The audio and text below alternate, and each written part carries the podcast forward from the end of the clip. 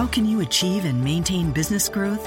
Harvard Business School Executive Education is now accepting applications for a new program, Driving Profitable Growth.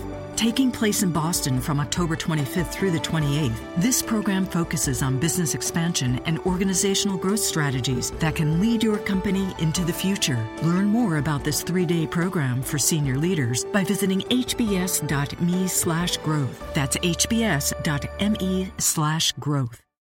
You are Locked On Lakers, your daily podcast on the Los Angeles Lakers. Part of the Locked On Podcast Network. Your team every day.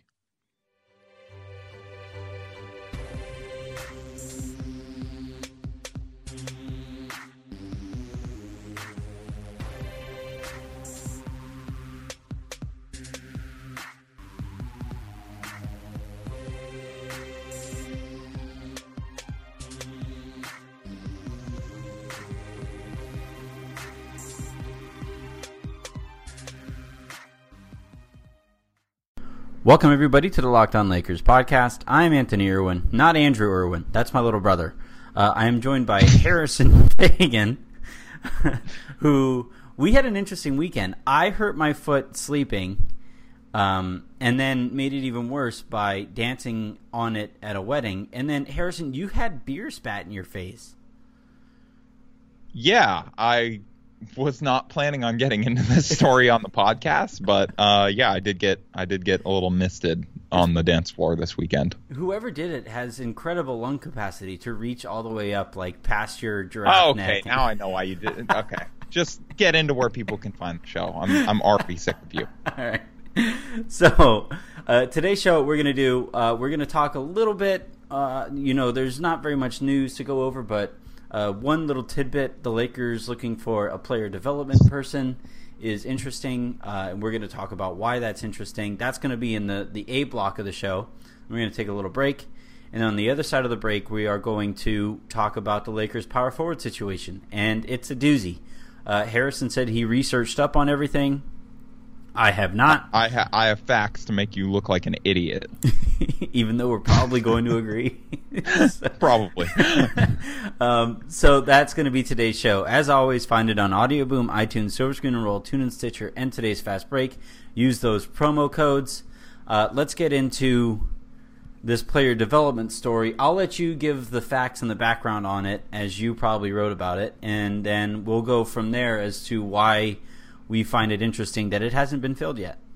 Yeah, so the Lakers over the weekend interview, or it was it, they didn't do it over the weekend, but it came out I think Friday night, if I remember correctly, that they had interviewed Corey Maggette, Lester Connor, and Mo Peterson for their director of player development position, which they had uh, they had a guy named uh, Rondre Jackson there last season, but he was let go. He was let go as part of the front office overhaul and everything. And what I did, there were a couple things that I thought were interesting about this report. Number one was the timing. Like I was kind of surprised that they hadn't filled a position like this yet. You would think that that would be an important thing for a young team. Although I guess you could argue that taking their time, they're just trying to find exactly the right guy. I don't know. Maybe they had, I guess they had other concerns with the draft and free agency, and so now they know what their roster is and they know like what type of skills they should be targeting for this position. But I still thought it was a little bit interesting that they waited this long. I don't know.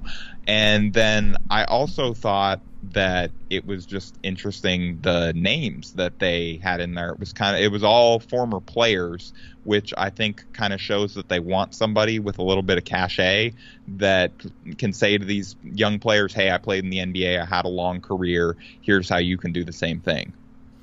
All right, so we'll talk. We'll talk about the timing first. Uh, the timing, I, I think it's it is weird that they haven't filled this role yet. I don't think it's the other thing that I just thought of is they may not have wanted to pay somebody until closer to the season, but that's just speculation on my part. Yeah, I don't see. I don't think that's necessarily the case because I don't think the Lakers are necessarily penny pinchers. Um, I mean, I, I guess I guess historically that isn't that hasn't necessarily been the case given how thin a crew they seem to have under Jim and Mitch. Uh, so I think maybe maybe there's something there, but I think the bigger thing is I don't I I'd like to know based on the experiences from across the NBA how many player development teams uh, are involved in draft processes, right? Because I mean, you, you have Probably not a lot. Well, the reason Well, I, would- I guess oh, the draft process. Yeah, not actually the drafting of players, but working them out. Right. Yeah. Just kind of Yeah. like what what would that what would that team because of everybody who's going to deal with these young guys as their careers begin, I would probably imagine it's probably going to the the player development team is probably going to be one of the loudest voices in that experience early on as they'll have, right? And so And the other thing about this particular opening is that Brad Turner of the LA Times, we should credit him. He's the one who reported that they were doing this. But he also said that this person would be an assistant and report directly to Magic Johnson and Rob Pelinka, which makes me think that maybe I thought it was interesting because it really shows that they want to have a lot of ownership over this process of developing these players. I would imagine if this is someone that they want reporting directly to them because it means that they have an idea for how they'd like these guys to develop and that they want to work in tandem with someone. And that also means that that person, if they were working with those two guys, might have been a little bit maybe more involved in the draft process than most player development people. So I'm looking at these names: Corey Maggette, Lester Connor, Mo Peterson. Those aren't exactly inspiring. Well, Corey Maggette took his name out of the running, and the Lakers are continuing to interview other candidates over the coming weeks. That that is not the final list. Those are the mm-hmm. three guys that they've interviewed so far, and I do think that it is important to note that nicknames aren't everything. But Lester Connor's nickname on Basketball Reference, I am somehow not kidding or making this up, is the Molester. Well, that's probably a, a good place to start when they're working with young kids. That's And- regrettable. But, uh, but Yeah, re- regardless of what position, I mean, basketball reference needs to change that. Like that was it was a different time. I get it. I get that it was for tight defense, but yeah, that's uh, yeah, that, unfortunate. that that nickname should maybe change. Um, Yeah. I think. All right, so in terms of the kind of guys that the Lakers are interviewing, typically speaking, I could see why former players would be would would take precedent over others in terms of uh, player development coaches because, like you said, they've been there before. They've they've I. This is why I'm not really thrilled by the names that are here because these guys, Corey Maggette, Lester Connor, and uh, Mo Peterson, they don't you know jump off the page in terms of guys who have had overwhelming success in the NBA. Uh, so you know, I'd, I'd, I'd maybe like to see somebody who has done a little bit more in their time uh, in the league. Maybe they should hire Kobe. Yeah, maybe. Um, but uh, the the Dodgers right now have because I look for those I've I've had some people kind of mention that they get kind of frustrated that I always link back to the Dodgers. Look, the Dodgers right now are probably one of And Magic runs the Dodgers. It's relevant. yeah, like one of the most, if not probably one of the best run organizations across the NBA or across the MLB, MLB. And so, as such, and given that Magic Johnson has direct ties to that organization, I would hope that he would maybe learn from what they're doing over there and figure out, you know, how he could bring that over to the Lakers. Um, so far, I haven't seen that manifest itself in in incredible ways. Uh, Well, they're still playing basketball, so I think that would be the main difference uh, that I haven't difference. seen change so far yet. Uh, And when I- they start playing baseball, then we'll know that the influence really hit. Magic just starts like hit a home run. Wait, what? Um, but so, but I, I could see the the thing with baseball. The difference between baseball and basketball. It's a lot easier to statistically analyze baseball than basketball. Uh, baseball, it, it's technically and by definition a team sport, but it's it's really a, the the addition of a bunch of individual talents and performances and trying to you know kind of make that work as best you can you just kind of want to put as many uh, good players on the field at the same time and you don't necessarily have to worry about chemistry all that much the only place where chemistry really takes part is between pitchers and catchers and then it, it's, it's second base where you have double plays formed uh, between the shortstop and second baseman. Other than that, like in the outfield, you, it's pretty it's pretty generic rules that you have out there. Um, basketball, though, you it, everything's intermingled, so it's kind of it's you know it, it's kind of tough to draw direct ties in terms of how to run an organization from one way to the other between sports. But there are things that like the Dodgers have done really well. They've their player development guy, and, and I'm blanking on his name, but he's this like preparation freak. He it's he's really into nutrition. He's uh, he's had a, a, really good track record. The Dodgers, as uh, an organization, have developed their players really well. So you know, and and to be fair, uh, if I was to find this guy's name, and, and I'm like I said, I'm blanking on it, but if I was to find this guy's name, he didn't have an overwhelming MLB uh, career as well. So I mean, maybe that isn't as necessary. Sometimes but, those grinders are the best guys for a job like this because that's you're going to be able to help the most players with that kind of mind. Like if things didn't come as naturally to you, it's a lot of the time it's the guys that came that the game came more naturally to that have a struggle as teachers because they're like, no, just go be awesome. Like, why can't you just do that? Yeah, do do cool stuff. Yeah, and so and the guy's name is Gabe Kapler, by the way.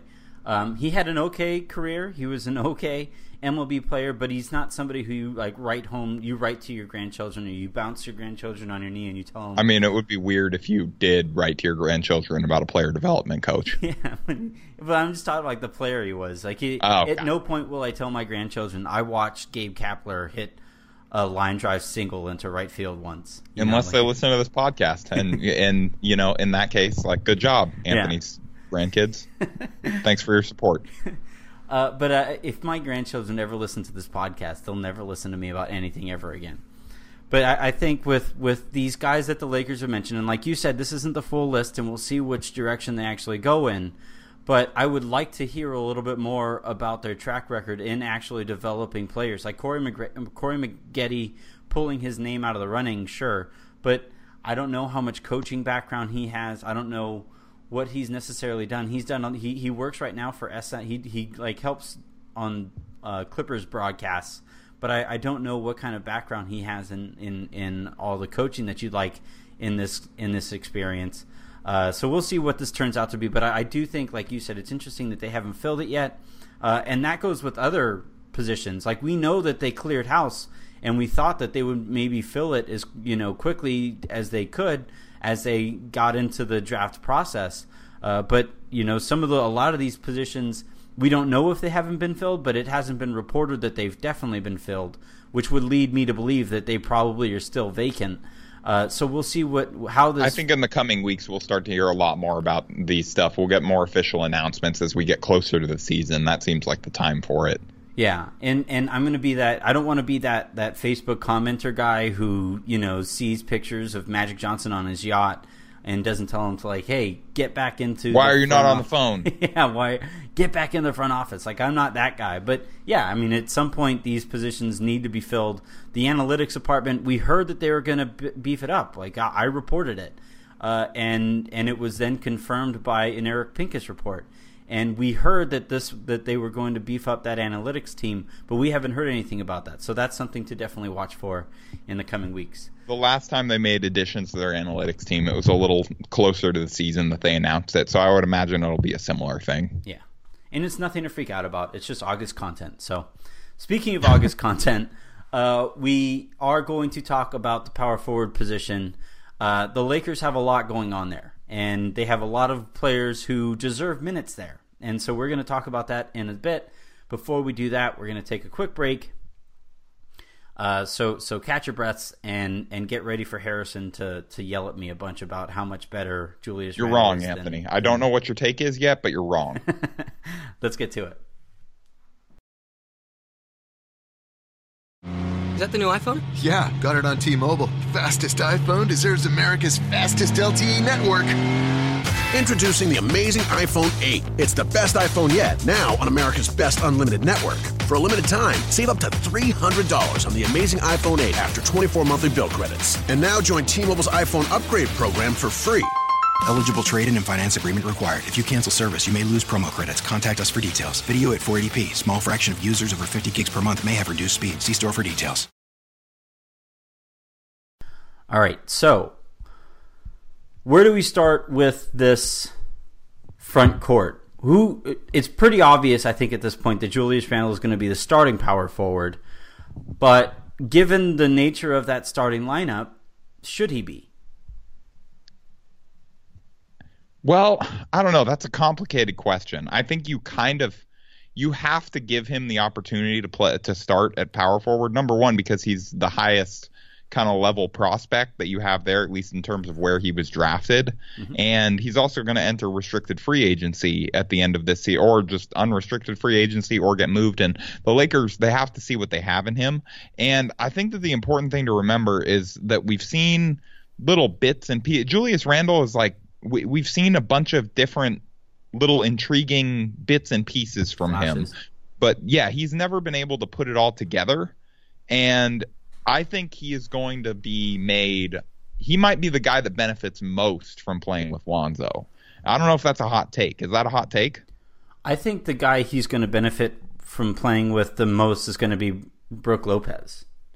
Brook Lopez will definitely help too, but I, I think Randle he showed such an aptitude last season in transition, and especially with those kickback passes and setting screens and like leveling guys so that his guy could take a three. I just think that the way that the Lakers are going to play on the break with Lonzo is only going to encourage more of those types of things. And Randle became, as the season went on, a better playmaker in the open floor as well. And so I think that they're kind of go go style between that and then in the half court, having a guy like Brook Lopez that can space the floor a little bit, I think is going to help him tremendously. And I do think that he should be the starter.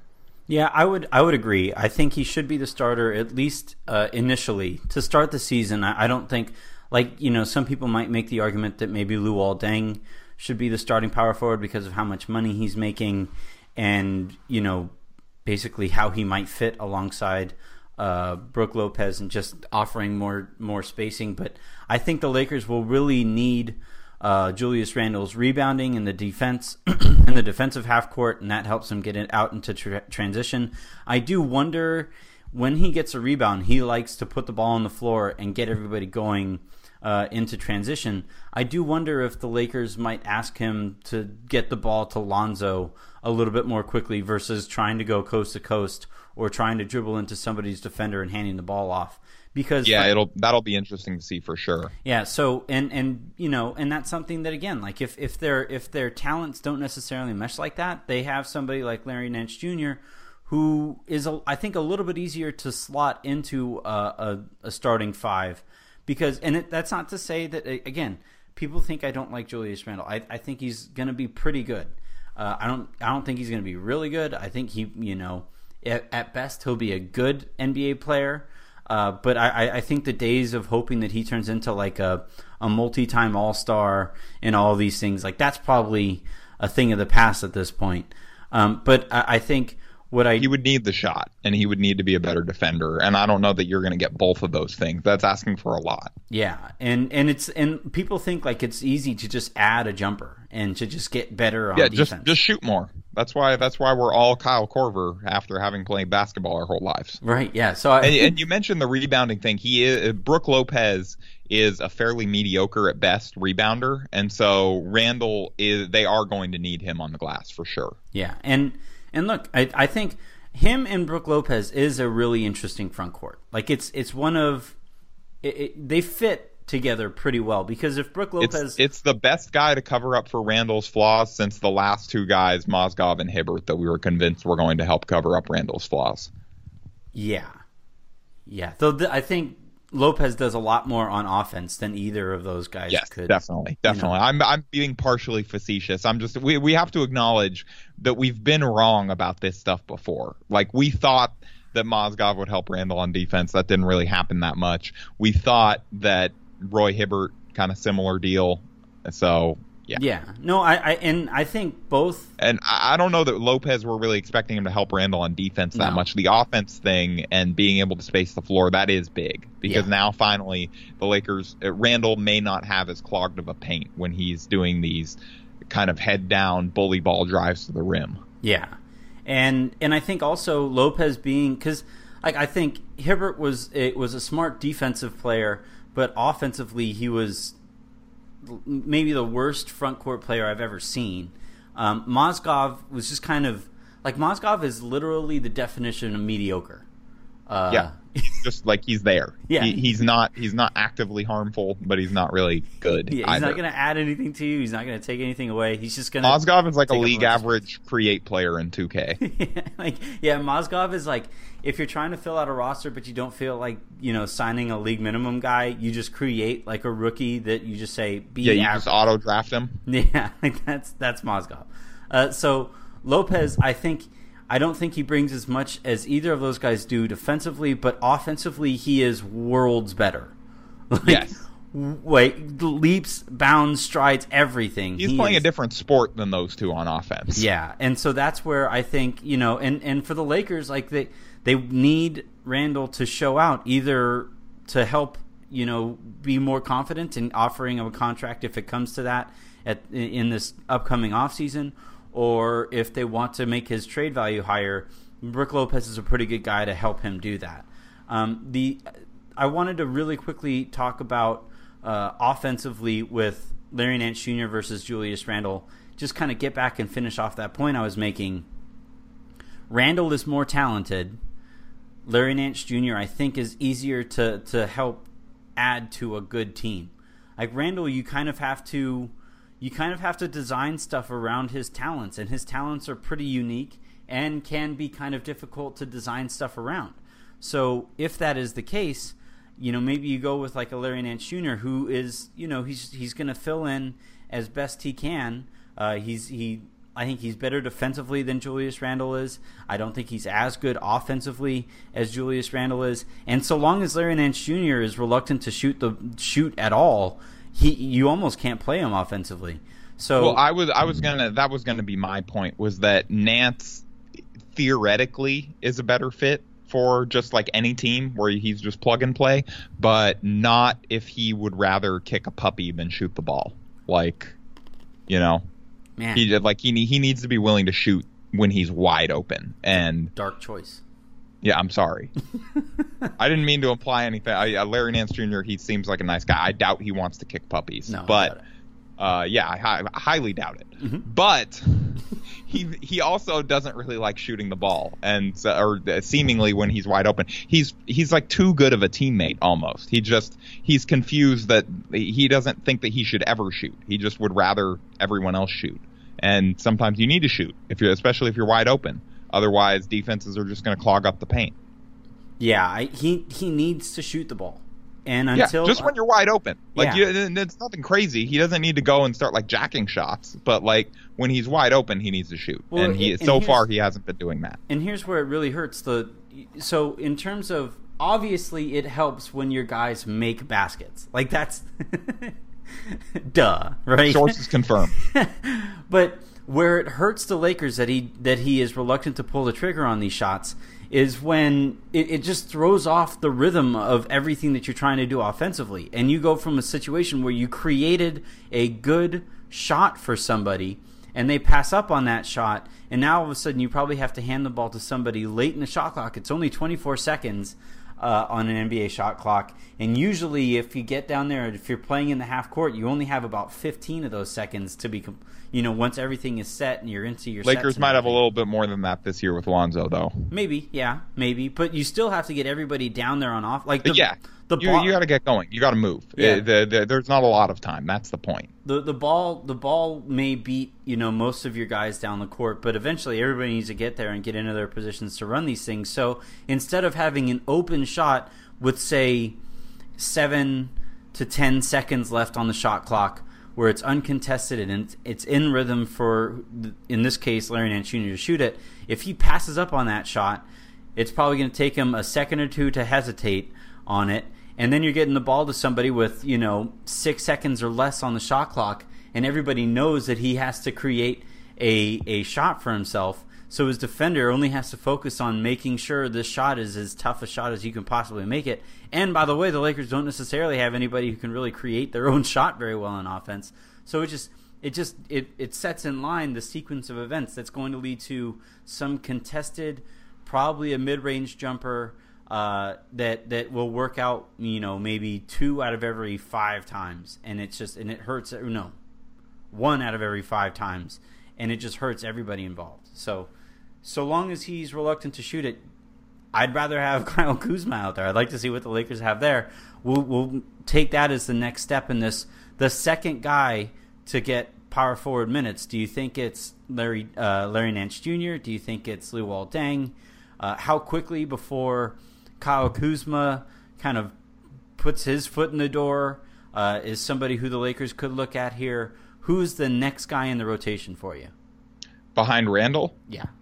I think Nance is still probably going to be the primary backup power forward. Mm-hmm. I would imagine. I, I, just don't see it with, with all that caveats about him not being willing willing to shoot. He does so many things at a competent to a, like uh, to like good level that he uh, it, he's the type of player coaches love. And so I think I don't see him losing minutes anytime soon. And so I think he's going to be out there. And I think that we should run down like this roster in terms of the front court, there are 96 front court minutes, 48 at center and 48 at power forward, unless I just made an embarrassing math error.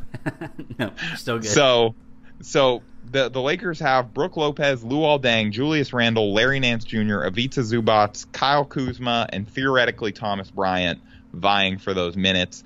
I think that Thomas Bryant is mostly going to be a D League spot minutes injury insurance type guy, at least to start the year. I don't anticipate him really playing very much outside of blowouts because I think that it's going to be similar to how the Lakers used Zubac last season, where he only really played at first when somebody was injured or if he was in the D League and now G League. And but even still, that leaves six guys to divide up those 96 minutes between if you want to get all of them on the floor and good luck. Yeah, it's not going to be easy. I was trying to divide this up and how I would uh, delineate the minutes, and it's not easy. Even if you're playing guys at multiple positions, like Randle is playing a little bit of center and power forward, it's still it's tough to to parse this out and give everyone minutes. And the Lakers like all of these young guys, and you know they have Luol Deng, and so it, it's just going to be it's a logjam there for sure. And I think that I don't know, like where where are you? Is there anybody? So like, let's uh, can we agree that Thomas Bryant is probably out of the rotation to start the year? He's probably not going to play a whole lot. Yeah, he'll probably have a few DNP CDs, which is too bad because I still prefer him over Zubac. But no, I, I think Thomas Bryant. I, I still like him as a prospect. I just think it's going to be a similar thing. He's a raw rookie. I think it's just going to take some time for him to crack that rotation. Yeah, no. So but that leaves six guys uh, out of Lopez, Deng, Randle, Nance, Zubac, and Kuzma. Is there anybody that you anticipate not playing?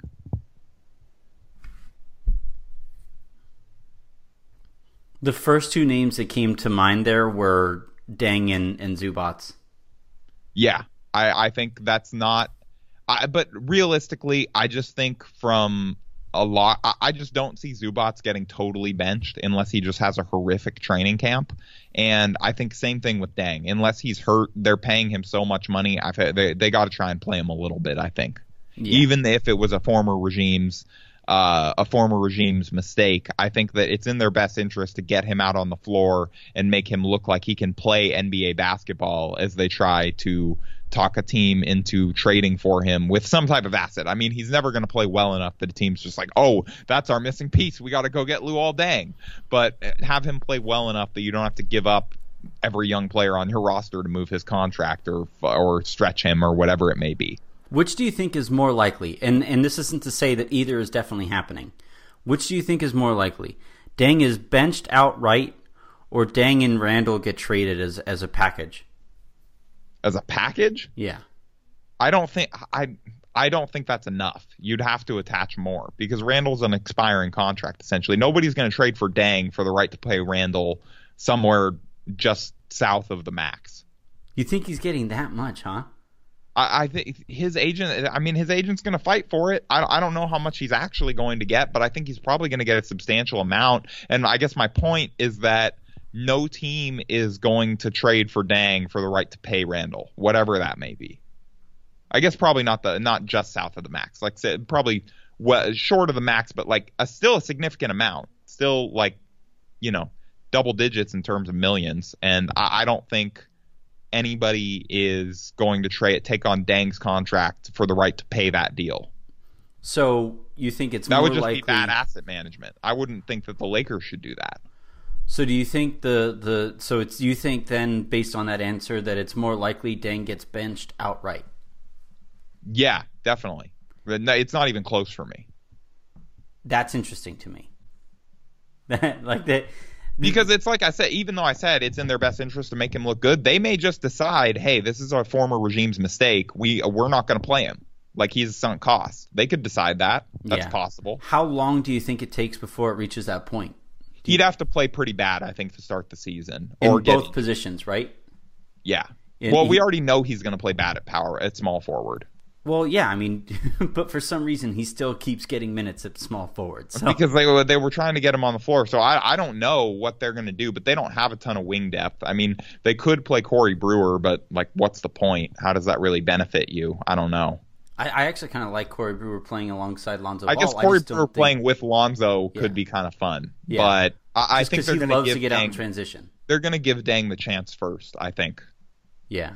So I just I, like a locker room perspective, from a he's a veteran, he's a veteran guy perspective. From uh, he's like the highest paid player on the team almost. Uh, if he's not, I forget if he or Lopez is making more off the top. I think Lopez is making more, right? Off the top of my head, I'm not sure, but it doesn't matter. He's yeah. one of the highest paid players on the team. I don't think that they're just going to bench him outright to start the season yeah, I don't I don't think he gets benched either, but I could see him being like. I think eventually it's possible. I just don't think to start the year. Yeah, I, I but I think it it could actually happen rather quickly. You yeah, know? he's the second. He's the second, or uh, yeah, the third highest paid behind KCP. Oh yeah, that's right. that's funny. Uh, but I, I, think Deng. I think it, it's something. Deng being benched is something I could see happening in the first month of the season. Yeah, I I wouldn't it wouldn't shock me if that's how it went down. Yeah. But I think to start the year, I had him getting 10 minutes a game at power forward. And here's the other thing too. So all the Lakers really so I've been a lot I, I I'll say I'm as guilty as anybody as operating operating under the assumption that Deng has to be moved uh, ASAP, right? And I and I don't think that's necessarily the case. Once he's out of this year's contract, like if he makes it through this entire year, that two year deal at that point becomes pretty easy to stretch. Right? So like the yeah. the Lakers if they enter a trade negotiation with a team, like that team can't try to operate as if they have all this leverage and the Lakers should be giving up whatever they possibly can to get rid of Luol Deng. I don't think that's the case at all. Like I think it, it, it all the Lakers need to do is make sure he gets through the season and and uh, you know doesn't doesn't get hurt or whatever it is. Just just so long as he lives through the season and uh, can be stretched at the end of the year, that's I think a better case. That's a better case scenario than having to attach multiple young pieces, multiple assets to somebody just to get rid of their deal. I agree, and that's why I don't think that they should do that. I'm not of the mind that they should do that, but it just depends on how much cap space they can generate. I mean, they kind they kind of it's a math equation. If they really want those two maxes, they kind of have to do it. Yeah, I, I think. I mean, it, it's just you have to look across the league and you have to find an expiring deal big enough uh, to to be swallowed into or to swallow Luol Deng's contract, and you have to find a team willing to pay Luol Deng and desperate enough for young assets to be able to pay Luol, uh, to to be able to, uh, you know, continue their rebuild. The only team that really fits for me is the Chicago Bulls because they have Dwyane Wade Steele, and they are now because of the Jimmy Butler situation. The Jimmy Get the Luol Deng, I'm coming home montage ready. yeah, but that's the only reason I could see this playing out like that. Uh, that's the only place I could see maybe absorbing Luol's contract but and, but and, what would they? What's their motivation? Well, right. I mean, it depends on what the Lakers would be offering. Would they take, you know, Luol Deng and Jordan Clarkson and Zubac or Nance or whatever? And if you're the Lakers, is it worth giving up Zubac and uh, Clarkson? I mean, essentially, you're just no. Essentially, you, you kind of have to move Clarkson. So yeah. Uh, I think but if you want those two max spots. So, so I, I, don't know. Clarkson to me is I think other teams are smart enough to know that the Lakers have to move him anyway, and they aren't going to let him be the primary asset they're getting back in any deal. Yeah, so I don't. we'll see how this all plays out, but these trades, like for anybody, I, and I spent a ton of time on on ESPN's trade machine. These trades are not easy to, like it has to be. And and and here's the here's the issue. When there are so few ways for something to actually take place, that almost guarantees that that deal isn't going to take place, because. Yep. If it's something that somebody who isn't getting paid to think of these things can figure out, chances are those who are actually getting paid are probably a little bit smarter than us and have thought about that before as well. You know? Yeah. yeah, for sure. And so that's why it's hard for me to see them moving him and it's like way easier for me to see them just benching him outright in order to get more in the order to free up more minutes. It's way more likely to me that they end up moving randle I yeah. think I, as I was looking through these guys, I just think that between them wanting cap space next summer and them having this logjam in the front court where if Kyle Kuzma looks anything in training camp like he did in summer league, they're going to want to play him. And I just think, even though I think Randle could look like really, really freaking good with Lonzo, I just think that, that that's the guy you move. I think he's the most likely to move because of the contract situation and because of the cap space and because of the power forward logjam. I just like like out of those guys, that's the most likely one to not be on the roster at the end of the year to me. And and even then, and I agree. Like I'm the guy who predicted. That and I, I like think, Randle. Yeah, I'm like I'm higher on Randle than I think a lot of people are. I just think that it's a math equation. Yeah. Well, again, the here's the thing because and and look those of you who are listening right now like you're probably pounding on your dashboard or, or pounding on your desk like why haven't we heard more about kyle kuzma i promise we're going to get to kuzma here in a second but regarding randle the lakers have th- this front office have made it absolutely perfectly clear their intentions on how they're going to build this team moving forward and it has everything to do with doing whatever they possibly can to get stars into los angeles period that's yep. it. And yep. in order to do that, they need to clear. I think it's it, they, they they basically need to clear. We'll just say hypothetically sixty million dollars worth of cap space next year. Yeah, that's about right. And they need and right now I think as it stands, I think they're at like fifty two or something. It's it's they aren't all the way there. And it's interesting. No, I don't even. They aren't even quite there. Yeah, they might be in the forties. To you know, they but what they what they need to you know and, and it's funny when you hear magic they have as of right now they are projected to have uh, 35.1 million in cap space for and that's if summer. they renounce everybody uh yes i yeah, believe so that's crazy so and and when you hear magic and when you hear Pelinka talk about what the lakers can possibly do they talk about that max cap space for two max guys as an inevitability right? And it's not one. That it, it, that isn't the case. They'd have to move Clarkson.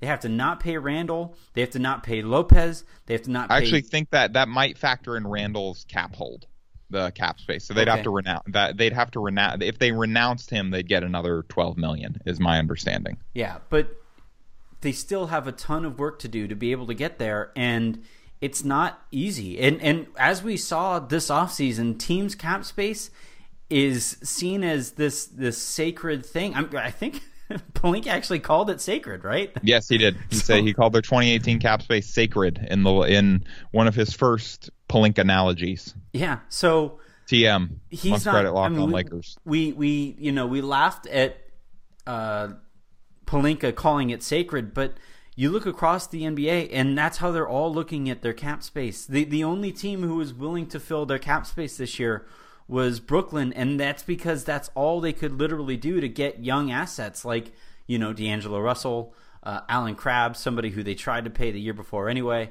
Like this, these are things that these teams are trying to you know are trying to do and are finding it really hard to do. That is clear up cap space.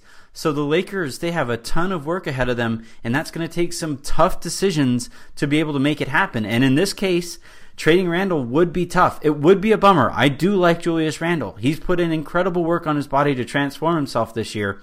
And it would suck if the result of that work is that he gets traded as a cap casualty. But that's the likeliest way this all turns out, unfortunately. If the Lakers want to get those two max guys, and they keep saying that they do, they've given us no indication that that's not their plan. And Randle, just math wise, just doesn't fit really. And and last point on Randle uh, for me, unless you have another one to add to this, but but Randle is too valuable an asset to just renounce and lose for nothing. You, he because yeah, that's I, the I don't only know what you could get for him as an expiring. I don't think that it's a ton, but you could probably get something. Yeah, I mean, you just you, look the the Bulls need young assets in this rebuild, and I keep I keep going back to the Bulls. And yes, you are paying for the opportunity, just like Dallas. I I, don't, I still don't think Nerlens Noel has signed in Dallas. Uh, No, he is not. Dallas, you know, they traded for the opportunity to pay Nerlens Noel, and as evidenced by him not signing at this stage in August now, they don't seem all that thrilled about having to pay him what the market might demand for him. Uh, or you know, and and he might be not all that thrilled about what the market is demanding of him at this point in the at this stage in the offseason. So you're kind of paying for the opportunity to to, to kind of have a Mexican standoff with a young, talented athlete, uh, which a lot of teams might not, and, and especially like the Bulls are historically cheap.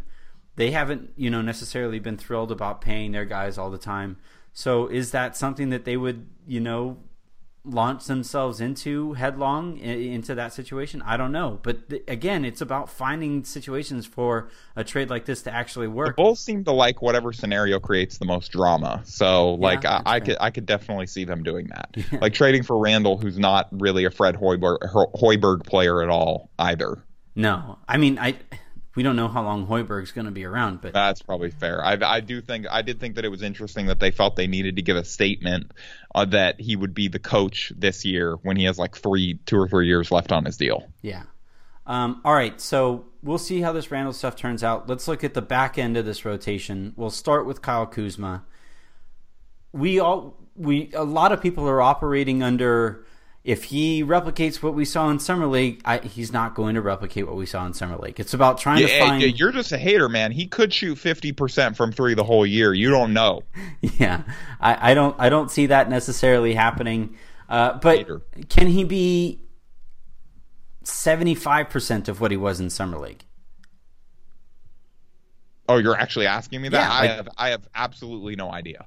Uh, I I don't know uh, what to expect from him. I, I think that the stuff that we saw from him in summer league though does look to be other than the shooting percentages obviously does look to be pretty transferable. The way that he did it I think will be transferable. I do think that he's going to struggle like all rookies struggle because he's going to be playing against actual NBA players and we go through this every year with these rookies where people just assume that they're going to be ready to contribute right away and it just doesn't happen because they aren't ready to play against grown men and that's not what they're generally playing against in summer league or at least not grown men as good as NBA players are. Mm-hmm. And so I, I think 75% sounds reasonable ish. Probably I'd probably go even lower than that to be honest just because he, he's he's a young rookie. And he And was that good in summer league. Time. Yeah, and he was so good in summer league. Like, Uh, when we, when we so- say when we say like when so for those of you who might be like oh here's he was like Harrison. a religious experience in summer league in a couple of those games. He was he uh, inarguably I would say no it's I wouldn't say inarguably but he was the second best player I saw out there at summer league. The first being Lonzo. Uh, it- Dennis, Dennis Smith Jr. was pretty good, man. Yeah, I guess, but I, I, I still think I preferred. I thought I thought uh, Kyle Kuzma's successes Like, are more easily transfer. again. Yeah, All right, like- whatever. what's that? Said Lakers exceptionalism strikes again. yeah, I, I well Dennis Smith the Jr. Lakers, like he was good player because on he their was roster was better than every other player. That's Yeah. why they won the title. Matt Thomas. Um, but I, I, what what I mean when I say that, like I thought Kyle Kuzma, what he did in summer league is more easily transferable over to the NBA game because Dennis Smith Jr. like his success came directly due to the fact that he's just a better athlete than everybody else out there. It's I in feel like that's going to be helped by playing with Dirk, not hurt. But we don't need to spend this debating Dennis No. Smith Jr.'s NBA potential. The point is, Kyle Kuzma was in the conversation, and he was really good. Yeah. And I don't think that that's going to necessarily immediately be the case at the NBA level. It's just hard to make that transition. And so while I'm really high on him going forward, I don't know that we can start penciling him in for like 15 minutes a night right off the bat or something like that. Like I, when I was going through this, I, I, I figured about seven sounded reasonable to me to start the year. seven minutes per game. Yeah. Yeah, that was just where the math worked out with the distributions that I gave other guys. Well, let's hear your distributions then. You put So- time into them. So I got Brook Lopez 25 minutes a game at center. That's a little bit less than he played last year, but we know that Luke likes to go small more than most coaches. Uh, I got Deng 10 minutes at power forward, Randle 13 minutes each at center and power forward, and these are obviously just estimations. Like I'm not trying to actually guess how many minutes Luke is going to play these guys, just around this. Uh-huh. Nance 18 minutes at power forward, Zubac 10 minutes at center, Kuzma 7 seven minutes at power forward. That sounds all, all, all about right to me. Uh, how many minutes did you say uh, Randle or Nance at center? Uh, Randle, I had for 10, mi- 13 minutes at center, and Nance, I did not have playing center at all. Generally, Julius was the center in those arrangements. Yeah, I could see Nance playing more center this year. Maybe. Because he's just better defensively than Randle is. So Yeah, it's not it's not crazy. I mean that that kind of stuff can happen, but generally I, that was how the math made the most sense to me. But I'm also not an NBA coach. Yeah. so it- well, it, what I mean, what I mean though, is that like when they're playing alongside each other, I don't think we have to think about like, all right, who's playing the center? Yeah, right it now? really doesn't. It, it matters for defensive purposes, but nothing really else. Yeah, but what I mean though is that like I could see Luke trying to get more minutes for Nance, period, and that would mean he plays like maybe he takes a couple of uh, Zubac's minutes um, and plays center alongside, say like Deng, you know, or whatever Yeah. it would be. Um, but we'll. I mean, look, the point of this podcast, and we aren't going to come to any any de- definitive answers on on this stuff because it's a really complicated situation. Did any of those minutes numbers though jump out to you as outlandish? Those, I mean, that sounded about right to me. Yeah, no, I, I start the year reasonable. I mean, you could argue that Kuzma won't be in the rotation to start the year because he's a rookie and because the Lakers front court is so crowded. Or I could see maybe Zubac getting the cut there. Or you know, I I, I I could see Deng not even being healthy and not playing. and it also But it also I depends think if how much- everybody's healthy, that sounded about right to me. It also depends. It depends on how much Magic leans on Luke Walton in his coaching. I don't think that they're going to lean on him very much at all. Well, right, and well, the reason I say that is because so like it. Let's say let's say Magic leans on Luke a bunch, right, and that's something that you know he's really focused on. Like he's they have this com- uh, line of communication, and Magic is taking part in in you know coaching decisions to the most he possibly can. if that would be the case, I think Deng doesn't play at all, and I think Kuzma gets as many minutes as he can possibly get, just so that they can kind of show, like, hey, look at this guy that we found, and look at this mistake that the previous regime made. Like, I think that's something that would actually happen. That's that's pretty petty to me, honestly. I think that it's in their best interest for Deng to look good because, or at least competent, because they they need a team to try, or they want would want a team to not be as reticent about taking on his salary. We've learned that Magic is petty. Like, I, Maybe I, I, I could never see it extending that far, but maybe I don't know. I, I that that would not be something I'd anticipate. and and I'm saying like that's like that would be that's that maximum be- pettiness. Yeah, like that would be the the the far end of that spectrum of a hypothetical that could maybe happen. That I don't think Yeah. would actually happen, but like that's the far end of it. The other end of the spectrum is that Magic backs off completely, and Luke just has free reign to do whatever he can. The Dodgers don't operate like, like that. that. The the Dodgers don't operate like that. Like the Andrew Friedman and Farhan Zaidi, like they they do talk to Dave Roberts and they say, "Hey, look, this is what the numbers are telling us. You should maybe bat somebody here." And like Yasiel Puig is the most talented eight hitter in in Major League Baseball, and that was and he's been great in that role. And that's something that the the the numbers kind of told him, like, "Hey, this is something that we should maybe try out." And he's been great there, and they've been rewarded for that line of communication. So if Magic is paying attention to that, he might say, "Hey, You might look up some synergy numbers and hand them out to Luke Walton. yeah, maybe." But you know, I I think uh, communication is almost never a bad thing, and we've done a lot of communication on this podcast, so we're going to have to wrap up here pretty shortly. But I think what what I think we could see is Magic has conversations with Luke, but I don't think he ever puts his foot down and says, "No, this is how the rotation is going to go." Yeah, no, I think I think they'll definitely talk for yeah, sure about about. They're obviously going to talk throughout the season, but I'm talking about like they'll have conversations about like, hey, what do you think about? Yeah, I think it'll be informal, more like not here's what you should do. It'll be like, okay, well, what are you thinking about this? What's your thought process? That kind of stuff. Exactly, absolutely. All right, yeah. uh, so to to to put a bow on all this, to tie a bow on all this, we think Randle is the starting power forward. That's the most. That's that's one of the most definitive things that I think we can we can predict. Uh, no, I think Brook Lopez being the starting center is the most definitive that's, thing. All right, there you go. Uh, after that, there isn't very much that I can I I would you know gamble my own hard earned money on. no, nothing would nothing would surprise me. Yeah. So. Uh, maybe as the off season goes along and as we, as we hear more, you know, as did you know we're like less than are we a month away from from preseason uh, not not preseason games but like training camp kicking no off? i i did know and uh um you know i i feel like i haven't gotten an off season yet so i'm looking forward to getting a couple days off before the next show and hopefully nothing major happens and the lakers just you know have a nice quiet august that'd be nice for me how did that happen already that's insane yeah, the, uh, the NBA is a 365 day league now, man. that's true. Uh, so we'll see, you know, as more, you know, comes out about, you know, maybe the direction that Luke Walton or the coaching staff thinks that this front court should uh, play out. But as of right now, other than those two things that we said at the top, that Brook Lopez and, and Julius Randle are going to be the starters to start the season, injury withstanding. Uh, after that, it's a whole bunch of questions, and it's perfectly yep. fair if you walk away from this and you say, "Hey, well, we'd like a little bit more than, than questions." I that's the business.